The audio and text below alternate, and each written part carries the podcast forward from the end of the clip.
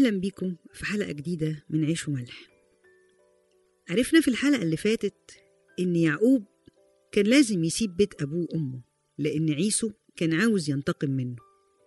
لكن لو خدنا بالنا من تصرف إسحاق هنلاحظ حاجة مهمة أوي. أولا إنه سامحه على خداعه ليه ولأخوه. ثانيا إنه طلب منه إنه يروح يتجوز واحدة من أهله وعشيرته. وده بالظبط اللي عمله إبراهيم مع إسحاق نفسه لأن دول أهله ولأنه ما ينفعش ياخد من بنات إسماعيل. وفعلا خرج يعقوب من بئر سبع واتحرك ناحية حران وهو ماشي حمية الشمس قوي عليه وأخد حجارة وعملها زي مخدة ونام. يعقوب ابن العز والخيام والخدم ينام في الصحراء على حجر نقدر نتصور مشاعره في الوقت ده. واحد مطرود عامل عاملة سودة حاسس إن ربنا ممكن ينتقم منه وكمان مش عارف لو كان خاله لبان هيقبله ولا لأ أو هيلاقي زوجة ولا لأ وكمان عارف إنه عيسو هيطارده وعاوز يموته. أكيد حالته النفسية كانت صعبة جدا كان مذلول. فلما نام شاف حلم. طبعا هنتوقع إنه يكون كابوس لكن الحلم ده في الحقيقة ما كانش كابوس. شاف سلم عالي منصوب على الأرض واقف ولامس السماء والملايكة طالعة ونازلة عليه وربنا ليه المجد واقف على السلم ده.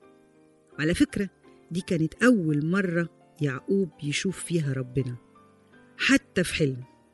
وقال له إيه ربنا؟ أنا الرب إله إبراهيم أبيك وإله إسحاق الأرض التي أنت مضطجع عليها أعطيها لك ولنسلك ويكون نسلك كتراب الأرض وتمتد غربا وشرقا وشمالا وجنوبا ويتبارك فيك وفي نسلك جميع قبائل الأرض وها أنا معك وأحفظك حيثما تذهب وأردك إلى هذه الأرض لأني لا أتركك حتى أفعل ما كلمتك به.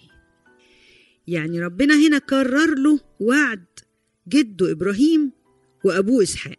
نفس الكلام اللي قاله قاله له هنا تاني. هنا ربنا بحنانه حب يعزي يعقوب في تعبه وعشان يثبته في الإيمان اللي أصلا كان ضعيف عنده في الوقت ده لأنه بالرغم إنه سرق البكورية ربنا كان بيحاول يطمنه إنه مش زعلان منه لأنه اشتهى حاجة روحية. فوعده وعود روحية. وفي العهد الجديد ربنا بيقول لنا اطلبوا أولا ملكوت الله وبره وهذه كلها تزاد لكم. فلأنك يا يعقوب طلبت روحي أنا هديلك مساندة روحية. إحنا كمان لما بنطلب روحي ربنا بيقوي إيماننا ويساعدنا وكمان يساعدنا في حياتنا واحتياجاتنا الأرضية. راديو ملاحة. بعد ما صحي يعقوب قال حقا أن الرب في هذا المكان وأنا لم أعلم. بيتهيألي كان قصده إنه مش صدفة إنه يتعب وينام في المكان ده وإن ربنا كان معاه فعلا وقاصد يطمنه ويصاحبه في طريقه. كمان إحنا ساعات كتيرة في عز تجاربنا مش بناخد بالنا إن ربنا بيبقى هنا ومعانا وإحنا مش عارفين. بالتأمل في الحلم بيتفسر إن ربنا موجود معانا وملايكته طالعة بطلباتنا ونازلة لينا بالبركات. المهم إن يعقوب خاف وقال كلمة مهمة قوي. ما أرهب هذا المكان؟ ما هذا إلا بيت الله وهذا باب السماء. معلومة لطيفة كل المذابح اللي في الكنايس تقريبا مكتوب عليها الجملة دي. ما هذا إلا بيت الله وهذا باب السماء. حتى في أفقر الكنايس وده اللي بيخلي كل الآباء لما يدخلوا أي كنيسة حتى لو بطريرك بيسجدوا قدام الهيكل يسلموا الأول على صاحب البيت ويعطوه المجد وبعدين يعملوا أي حاجة تاني. يا ريت ناخد بالنا إن ما هذا إلا بيت الله وهذا باب السماء. قام بسرعة يعقوب وأخد الحجر اللي كان نايم عليه ورصه فوق بعضه على شكل عمود وصب عليه زيت. طبعا الزيت ده أكيد كان أبوه مديهوله. وسمى المكان ده بيت إيل يعني بيت ربنا.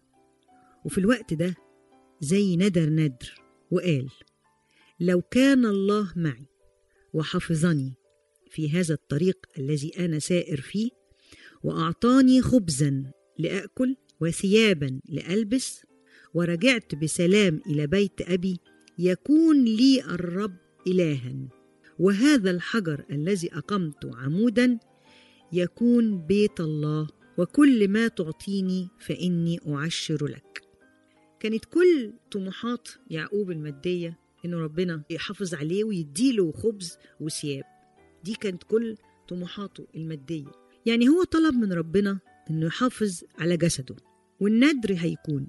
إني هقول إنك إلهي يعني هعترف بيك قدام الناس. هتكون إلهي يعني هكون بتاعك. يعني هكرس حياتي ليك.